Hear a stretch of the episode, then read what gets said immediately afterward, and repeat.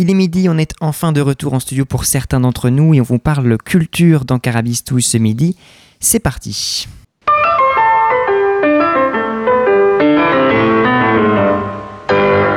Je voudrais leur dire qu'on a reçu le coup derrière, mais que c'est pas parce que vous voulez renverser la table que vous descendez de la voiture, dont vous abstenez de choisir le chauffeur. Excusez-moi, j'avoue que je suis un peu perdu, j'essaie de comprendre, mais... il me charrie tout le temps, mais il adore ça, il, est comme ça. Je t'expliquerai. Il ne faut pas raconter non plus des, des carabistouilles à nos concitoyens. Hein. C'est déjà un peu dépassé. Hein. Vous auriez dû dire câblé. Bonjour à tous, bienvenue dans Carabistouille. On est très heureux de vous retrouver depuis le studio. Pour certains d'entre nous, tout le monde n'est pas là. Seul Liam est à mes côtés, il remplace toujours Jeanne, qui est en ce moment en pleine révision. Alors, on l'embrasse. Les autres seront avec nous via Skype. Euh, elle est un peu comme un petit carton qui ne paye pas de mine dans un coin d'une maison avec cet écriteau dessus fragile. La culture connaît aujourd'hui des temps difficiles en pleine crise sanitaire, entre le confinement, la fermeture des théâtres, des salles de cinéma, les bousculades littéraires, elle se retrouve aujourd'hui mise à l'épreuve. Et il y a plus urgent, plus important, plus stratégique, plus sérieux que de parler culture. Allons à l'essentiel, ne perdons pas de temps, n'en faisons pas perdre. Le futile, l'accessoire, le superflu, pour ne pas dire le superficiel, attendront des jours meilleurs. Voilà comment commence un article du Monde daté du 14 novembre 2008, relatant des propos de certains hommes politiques et femmes politiques face à la crise financière qui s'abat alors sur le monde, des propos qui nous font étrangement penser à ce que nous vivons aujourd'hui, à ce que certains pourraient nous dire. Je n'ai qu'une chose à dire, ne les laissons pas prendre les rênes du monde d'après, ne laissons pas les arts sur le bord de la route. Aujourd'hui, on s'y intéresse dans Carabistouille, on vous parle culture face à la crise. Et d'abord, pour aborder eh bien, ce thème, on le fait sans invité toujours, et pour la dernière fois, puisque les invités reviendront euh, dès la semaine prochaine normalement. La belle équipe est cependant avec moi. Bonjour les amis, vous allez bien? Bonjour. J'espère que vous m'entendez bien. Euh, alors d'abord celui qui se dépatouille avec une fuite dans ses toilettes depuis maintenant plusieurs mois, espérant que sa chronique ne sera pas toute dégoulinante. Liam Hazard, bonjour Liam. bonjour Noé et bonjour à tous. Non, ne t'inquiète pas, elle ne le sera pas. Aujourd'hui, je fais comme qui dirait un petit tour du monde de ce que peut entendre derrière le mot culture. Euh, merci. Si elle était le titre d'un film qui s'appellerait. Si elle était le titre d'un film, pardon, elle s'appellerait L'arnaque, alias celle qui nous fait croire qu'elle bosse ses chroniques, alors qu'en réalité pas vraiment. Ellie Saul nous enverra une carte postale depuis Kéron. Oui, on se demande bien pourquoi elle est allée vivre à Kéron, mais bon, elle nous parlera euh, eh bien, de choses et d'autres. Et puis si elle était un personnage de roman, elle serait sûrement le petit poussé. Elle sème, elle sème des chroniques, mais qui se perdent en chemin. Rachel Le Guen, bonjour, tu nous parles de quoi aujourd'hui? Salut Noé, salut tout le monde. Alors aujourd'hui, je vais vous parler de, de ce qu'on peut faire avec la culture et euh, surtout d'une découverte euh, très chelou que j'ai fait en faisant des petites recherches pour cette chronique. Vu sa musculature, c'est certain qu'il n'est pas une statue grecque, même s'il a même s'il m'a avoué qu'il a fait du sport durant le confinement. Noé Van Devrier, tu nous parles de quoi aujourd'hui? Eh ben, je vous parle de littérature, comme souvent. Euh, mais cette fois-ci, j'ai demandé de l'aide, je vous l'avoue, je suis allé voir mon ami Jean-Paul Sartre. Bah, en tout cas, ça a l'air très intéressant. Elle a été confinée loin du studio de Radio Phoenix et même loin de son studio. Elle nous vient toujours avec son portrait de la semaine. Célia, quel personnage nous présentes-tu aujourd'hui? Salut, alors aujourd'hui, bah, je vous parle d'André Malraux. Enfin, si elle était un personnage de livre pour enfants, elle serait Minilou. Minilou, bah oui, Lou, Loupilé, Minilou. Ah là là, qu'est-ce qu'on se marre Loupilé sera avec nous pour la deuxième fois dans Carabistouille. Bonjour Lou. Salut tout le monde. Tu nous parles de quoi aujourd'hui Je vais vous parler de l'édition pendant le confinement. Ça marche, allez, une toute belle équipe euh, avec nous ce midi pour cette première émission en partie déconfinée. Carabistouille, c'est parti.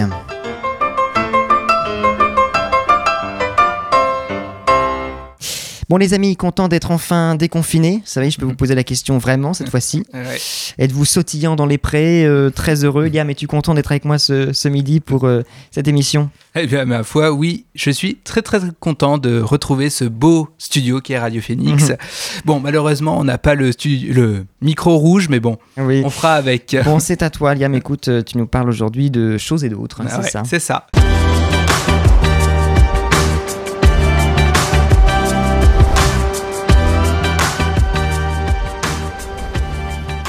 Salut à tous mes petits farfadets préférés, comment ça va cette semaine?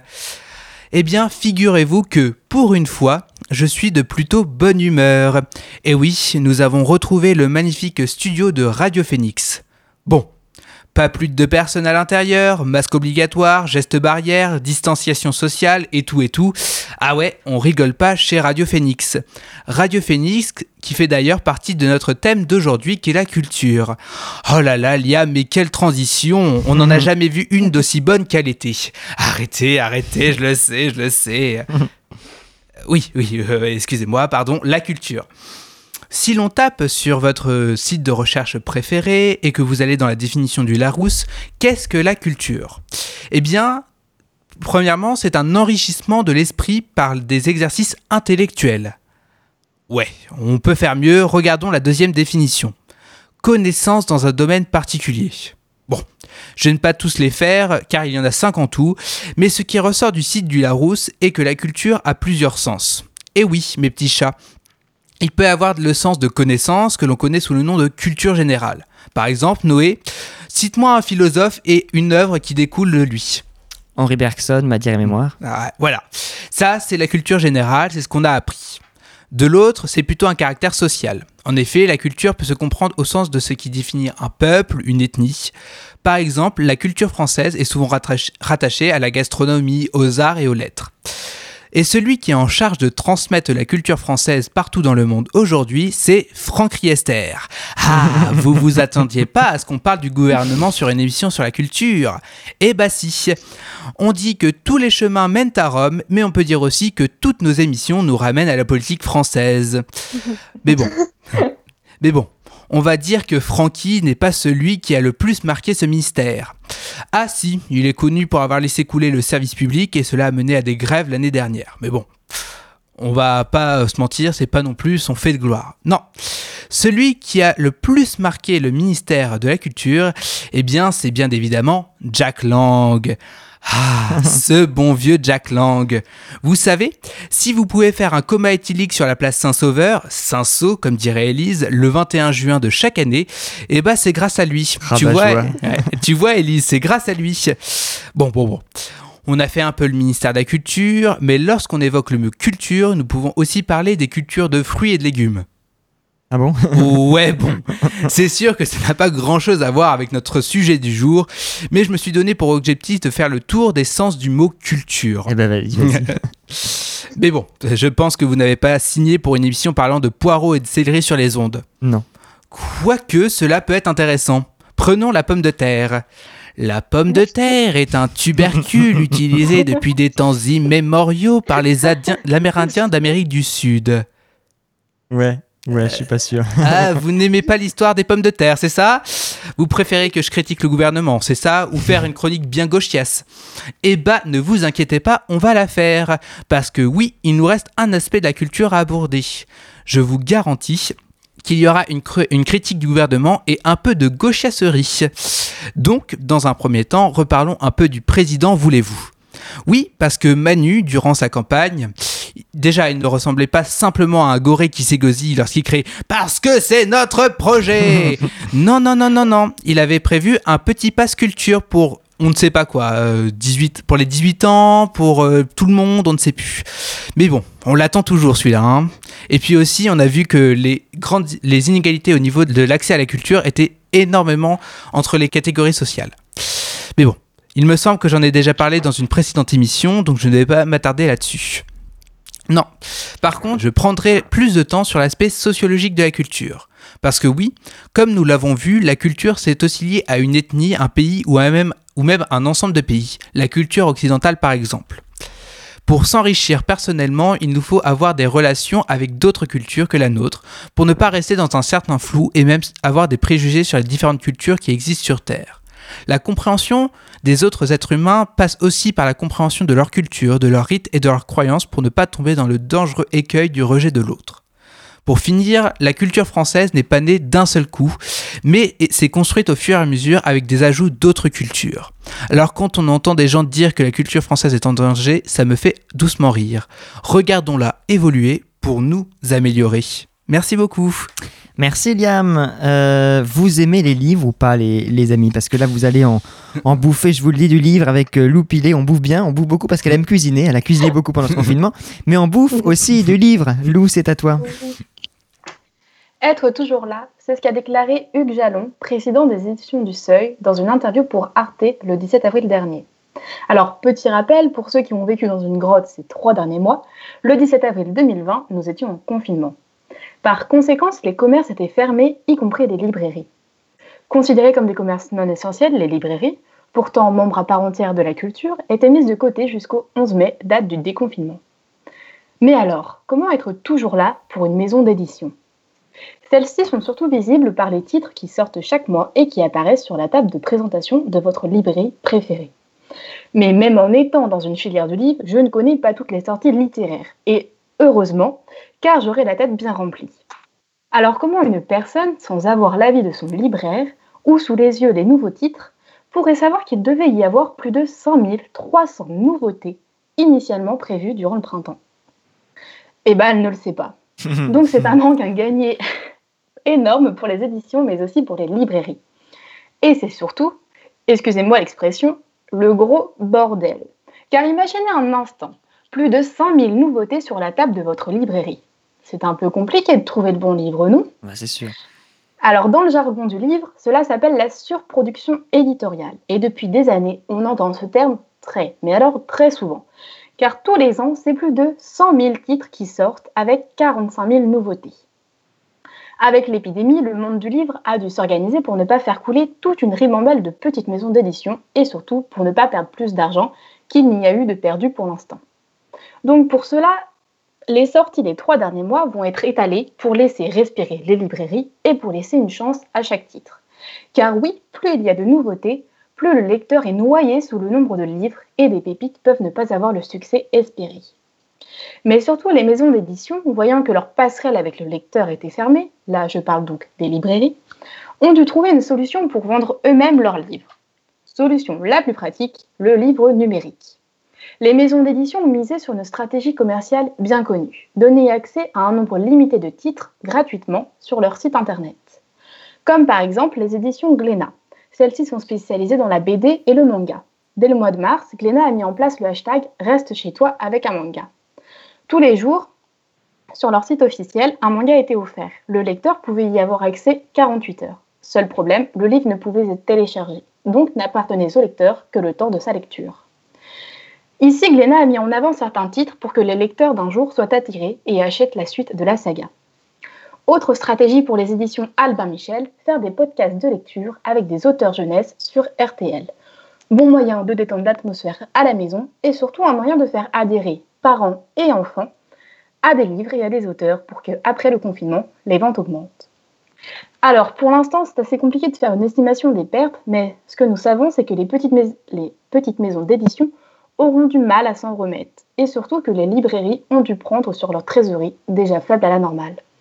Donc, je parle au nom de toute la chaîne du livre. Achetez, s'il vous plaît, vos livres en librairies indépendantes et oubliez Amazon et les grandes surfaces c'est primordial pour ne pas perdre un maillon de notre culture. Merci beaucoup Lou pour cette euh, deuxième chronique dans Carabistouille. Allez, montez le son, programmation musicale signée Elisso, et je crois qu'elle a voulu nous laisser un petit message pour cette émission sur la culture à l'épreuve de la crise. Charles Trenet nous accompagne sur Radio Phoenix, on est ensemble jusqu'à midi et demi. A tout de suite.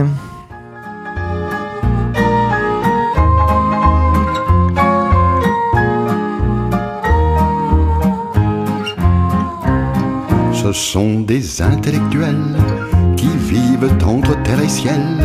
Ils ont le don providentiel de la pensée. Ils voyagent dans de vieux bouquins qui datent du temps de Charles Quint, ornés des couleurs d'Arlequin, chose insensée. Ils connaissent tout l'univers, de son endroit, de son envers, changeant en un grand palimpseste la voûte céleste. Ils collectionnent les papyrus qu'ils lisent parfois dans l'autobus quand ils vont au marché au bus acheter de l'embrun russe. Ce sont des intellectuels qui se retrouvent dans des chapelles. Que se disent-ils, que se disent-elles? Des choses profondes. En discutant, ils se méfient de toutes les grandes philosophies. Aucune vraiment ne leur suffit. Âme vagabonde, arrive la confusion des langues, l'évocation du Big Big Bang. Alors tout tourne dans ces tangues, en fin du monde. Le soir au fond de leur maison, sans trop savoir en quelle saison, tout en buvant une tisane, ils pensent qu'ils sont des ânes. Sont des intellectuels, il y en a partout en ribambelle, des vrais, des faux en parallèle, quel beau mélange. Mais dès que l'on monte dans leur barque, ce sont les faux que l'on remarque, déguisés parfois en énarques, pour donner le change.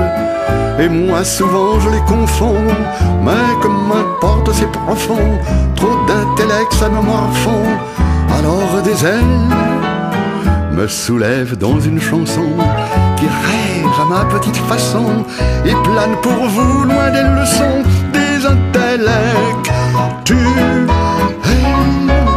des intellects. Tu des intellects, tu des intellects, Vous écoutez Radio Phoenix, vous écoutez Carabistouille en forme pour cette première émission déconfinée, du moins en partie, puisque Soliam est à mes côtés. On parle culture face à la crise aujourd'hui. La culture, on le sait, vit des moments difficiles, alors on cherche modestement à s'interroger sur cette culture qui souffre, peut-être sur ces cultures. Tiens, Liam, peux-tu nous rappeler qui est avec nous aujourd'hui autour de la table Eh bien, virtuelle? bien, bien sûr, Noé. Alors, autour de cette table, toujours un peu imaginaire pour certains, nous avons entendu Loupilé. Si vous avez manqué sa chronique, vous pouvez la retrouver en podcast sur le site de Radio Phoenix. Nous attend tout à l'heure Elise Saul qui a enregistré une petite chronique, mais aussi l'immanquable Rachel Le Guen. Enfin, pour clôturer l'émission, l'inimitable Célia Jeanne. Cependant, je laisse maintenant la parole à celui qui ne fut pas mon colloque de plein sata et qui revient tout juste de chez le coiffeur. Je l'ai devant, devant les yeux, c'est magnifique. Noé, tu nous parles aujourd'hui de l'importance de la littérature.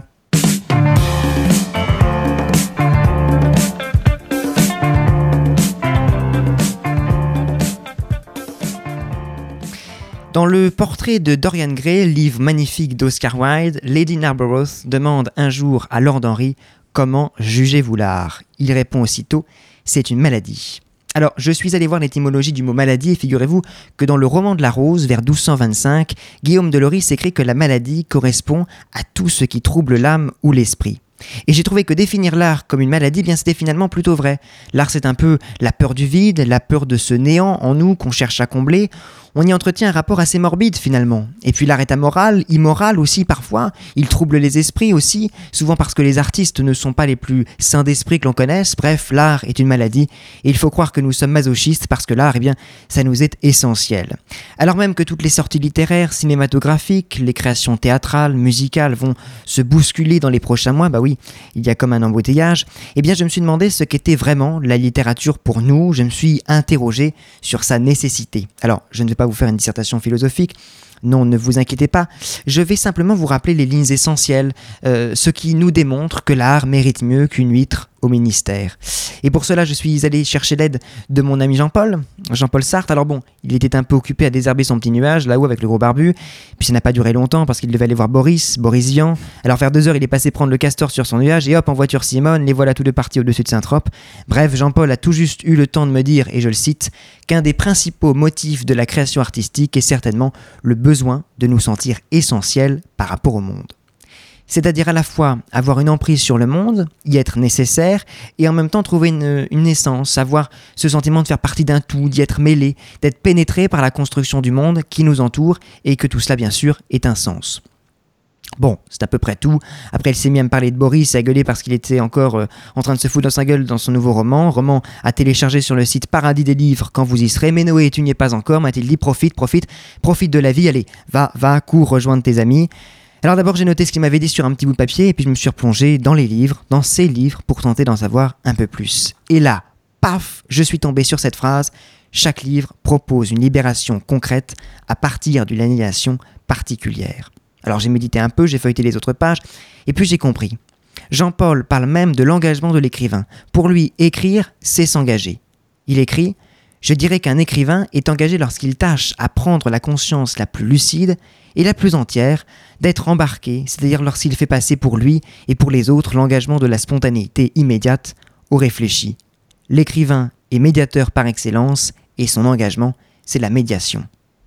L'écrivain s'engage parce qu'il nomme les choses. Jean-Paul dit de lui que c'est un prosateur, en ce sens qu'il s'engage par le dévoilement. Lorsqu'il nomme quelque chose, la conduite d'un individu par exemple, l'écrivain la lui révèle. Un geste furtif, une pensée automatisée par la conscience adoucie de l'habitude, se mettent à exister alors énormément et pour tous. Et quand je l'écris, j'engage déjà mon projet de changer cette chose, nous dit Sartre. Ainsi, le livre pour Jean-Paul n'est autre qu'un contact historique entre deux sujets eux-mêmes historiques, l'auteur et le lecteur. Les deux sont imprégnés de la conjoncture historique du moment. L'écrivain est donc médiateur parce qu'il trouve les mots, nous dit Sartre, pour formuler les souffrances, les passions, les attitudes des individus qui en sont pétris. Tout cela, finalement, il les médiatise, les nomme, les révèle. L'écriture est donc finalement le mouvement par lequel l'écrivain s'élève, et tous les autres avec lui, de l'immédiat vers la reprise réflexive de sa condition. Alors par conséquent, chaque livre suppose bien, propose bien plutôt une, libération concrète à partir d'une aliénation particulière, puisque chaque livre suppose un recours implicite à des institutions connues, des mœurs, des formes d'expression, des conflits, des ignorances, même des manières de penser que l'auteur pénètre de sa liberté. C'est un peu ce que nous dit un autre philosophe que j'aime beaucoup et que j'aime citer ici, Henri Bergson. L'artiste, le poète, le romancier est un révélateur, il fait ressurgir des nuances d'émotion et de pensée.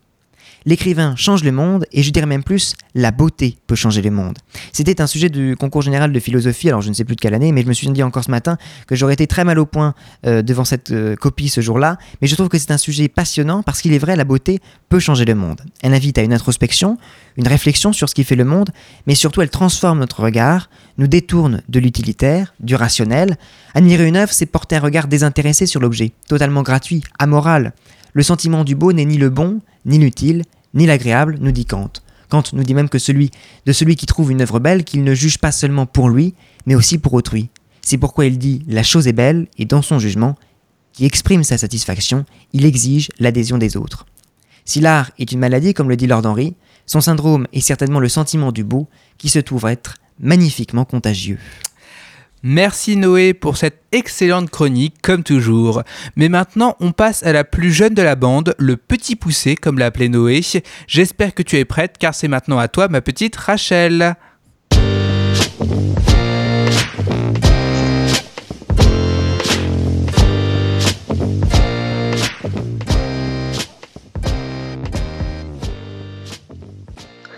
Bonjour à toutes et à tous. J'avais le vague souvenir, pour commencer cette chronique, d'une citation qui se rapprochait de La cultura es el alma de un pueblo. Pardonnez hmm. mon, accent espagnol. La culture est l'art du peuple. Elle provient d'un document que j'ai étudié en classe d'espagnol cette année, mais en qualité de galérienne, bien sûr, impossible de me souvenir de quel document est tirée cette phrase, ainsi que de sa forme originelle.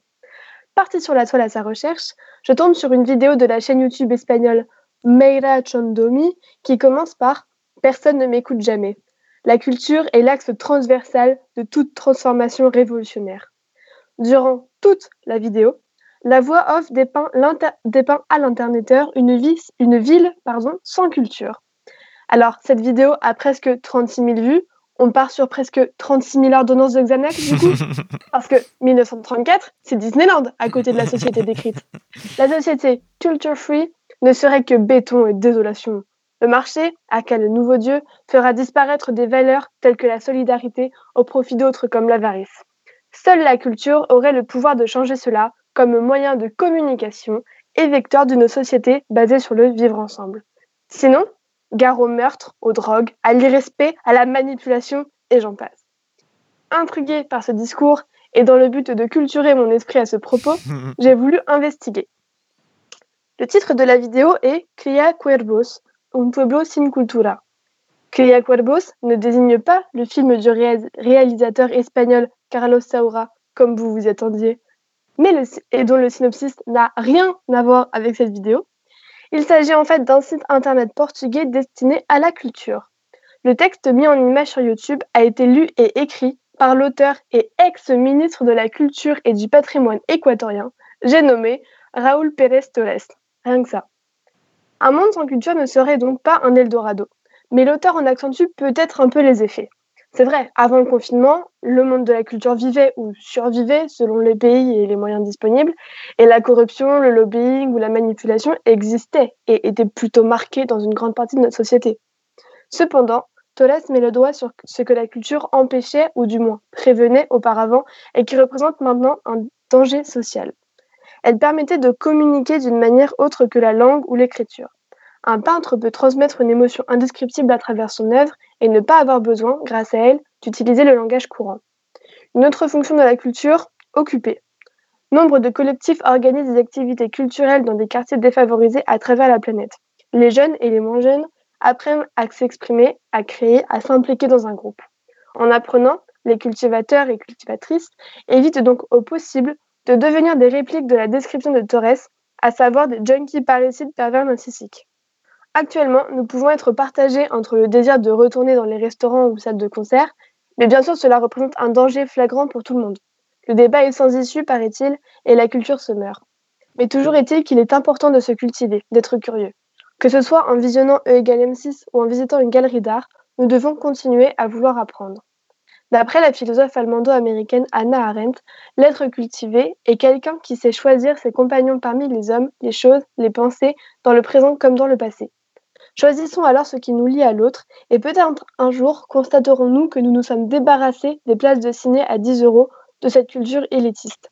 Pourquoi ne pas privilégier l'art vivant, l'art gratuit, l'art généreux, qui ne se vend pas au premier standard venu et dont on peut se délecter ensemble, pas trop près pour l'instant, mais qui nous fait se rencontrer, pourquoi pas à Caen, un soir d'été? Merci Rachel. Euh, les amis, vous savez maintenant que les collégiens ont aussi repris les chemins de l'école depuis ce lundi 18 mai. Alors pour tous les collégiens qui peut-être nous écoutent, qui sait, allez savoir, je vous propose une chronique apprenante, un véritable soutien scolaire pour beaucoup. Enfin, c'est pas sûr non plus, il faudrait peut-être mettre un message interdit moins de 16 ans, disons qu'elle pratique l'humour à la façon de Didier l'Allemand avec un fouet et des coups de matraque. Alors bon, on ne sait pas. Bonjour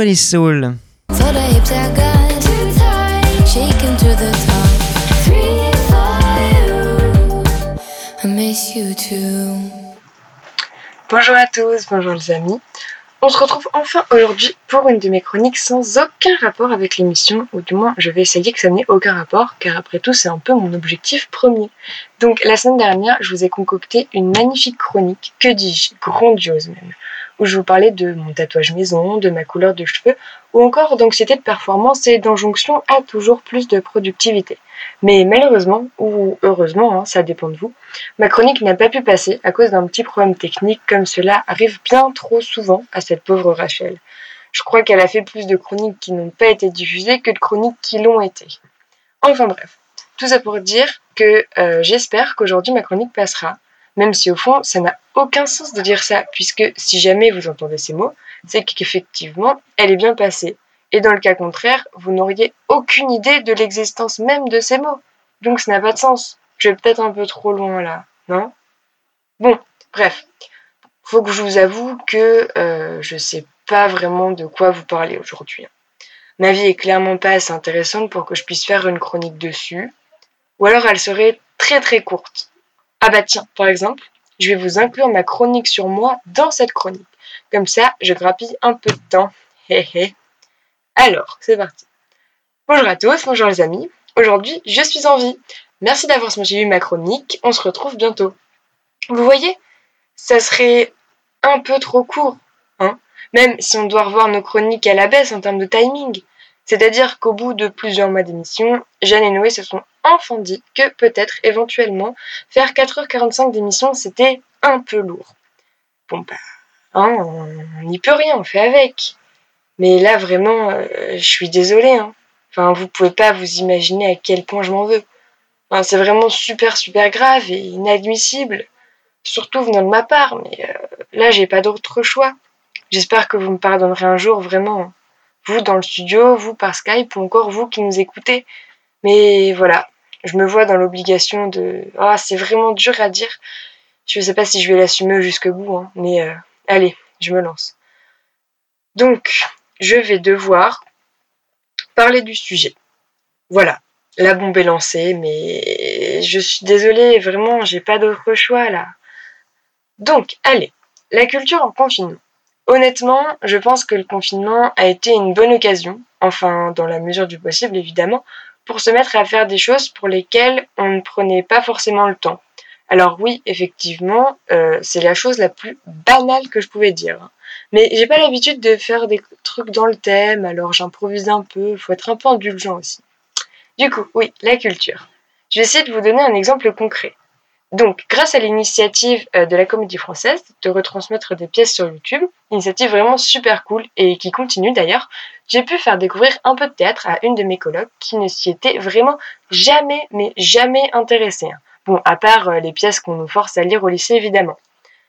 Donc je vous avoue que quand un matin elle m'a vu débarquer dans sa chambre en lui disant que ce soir on regarde une pièce de théâtre, tu vas voir, c'est trop bien, elle n'a pas direct sauté de joie. Hein. Elle a même carrément traîné la patte. Mais finalement, je l'ai emmenée, si je puis dire, voir un fil à la patte de Fedo, et on s'est vraiment bien marré. Elle a même dit que ça lui a plu et qu'elle retenterait les comédies, mais qu'elle n'est pas vraiment prête pour les tragédies. Et ça, c'est la meilleure chose que je puisse vous conseiller si vous voulez découvrir le théâtre ou bien faire découvrir le théâtre à quelqu'un.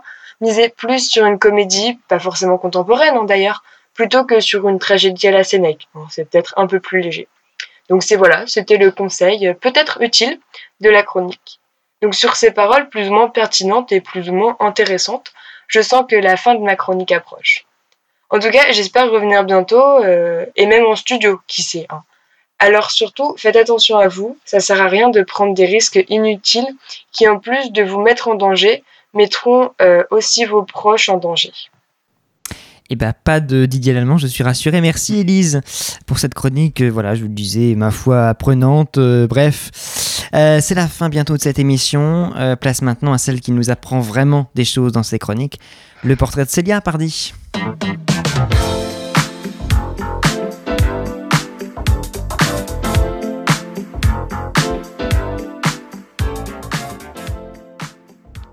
André Malraux était un écrivain et un politicien. Il est né le 3 novembre 1901 à Paris et mort le 23 novembre 1976 à Créteil d'un cancer de la peau. Passionné par la littérature, l'art et plus globalement par la culture avec un grand C, il abandonne ses études à 17 ans pour travailler dans une librairie. À seulement 18 ans, il publie son premier livre intitulé Lunes en papier. Entre 1921 et 1923, il devient le directeur littéraire des éditions du Sagittaire où il côtoie Jean Cocteau ainsi que d'autres écrivains. En 1923, il part en mission au Cambodge où il découvre la corruption du monde colonial et se fait arrêter pour avoir participé à la contrebande d'œuvres khmer. Il est libéré sur l'insistance des milieux littéraires français. C'est à ce moment-là que commence son engagement politique. Il rejoint Saigon où il s'engage contre la colonisation de l'Indochine. Pour ça, il crée et anime entre 1924 et 1925 un journal intitulé L'Indochine qui sera censuré par les autorités françaises. C'est l'un de ses nombreux combats contre le fascisme. Dans cette période, il côtoie également des jeunes militants pour l'indépendance du Vietnam. Tous ces événements lui ont inspiré la toile de fond pour son roman La condition humaine, publié en 1933. La même année, il reçoit le prix Goncourt. Ce roman lui procure une célébrité internationale. Entre 1936 et 1937, il participe à la guerre civile espagnole. Il continue alors à montrer son engagement contre le fascisme et propose au gouvernement espagnol d'organiser l'aviation républicaine qui était inexistante. Il fonde donc l'escadrille Espagna et en devient le colonel. Les opérations d'Espagna arrêtent à plusieurs reprises la progression des troupes franquistes. À son retour en France en 1937, il écrit son roman L'espoir, inspiré par son expérience en Espagne. Il rejoint la résistance en mars 1944. Après cela, il rencontre Charles de Gaulle et devient ministre de la Culture dès le retour au pouvoir de ce dernier en 1958. Malraux est donc chargé de faire rayonner la culture française. Il écrit alors plusieurs ouvrages sur l'art comme Le Musée imaginaire ou encore Les Voix du silence. En 1962, une loi Malraux est créée dans le but de sauvegarder le patrimoine français. Cette loi vise la réhabilitation des quartiers historiques ainsi que la rénovation d'immeubles anciens grâce à un système de déduction d'impôts. Il meurt en 1976 et 20 ans plus tard, ses cendres sont transférées au Panthéon. Durant toute sa vie, Malraux aura donc été très attaché à la culture française qu'il voulait absolument partager au monde entier et ce, en toutes circonstances. Il s'est servi de ses expériences en guerre pour y contribuer. Malraux nous montre donc que c'est possible de faire partager la culture en toutes circonstances, même les plus difficiles. Alors même si, comme l'a dit Manu, nous sommes en guerre, on peut toujours essayer de se cultiver et même créer de nouvelles choses comme l'a fait Malraux. Et puis, qui sait si l'un de nous ou l'un de vous est inspiré et crée une œuvre qui est justement inspirée de ce confinement, et eh bien peut-être qu'il ou elle connaîtra le même succès que ce cher André. En tout cas, c'est tout ce que je vous souhaite. Merci Célia. Euh, merci les amis, c'est la fin de cette émission. Merci Yamazar d'avoir été avec moi pour euh, co-animer cette émission. Merci à Hugo à la technique. Merci à Elise à la programmation musicale cette semaine. Et puis on, on revient la semaine prochaine pour une nouvelle émission. On vous parlera euh, eh bien de l'éducation nationale justement. On tentera d'en savoir un peu plus sur cette reprise des professeurs. Passez une excellente semaine et puis une excellente après-midi sur Radio Phoenix.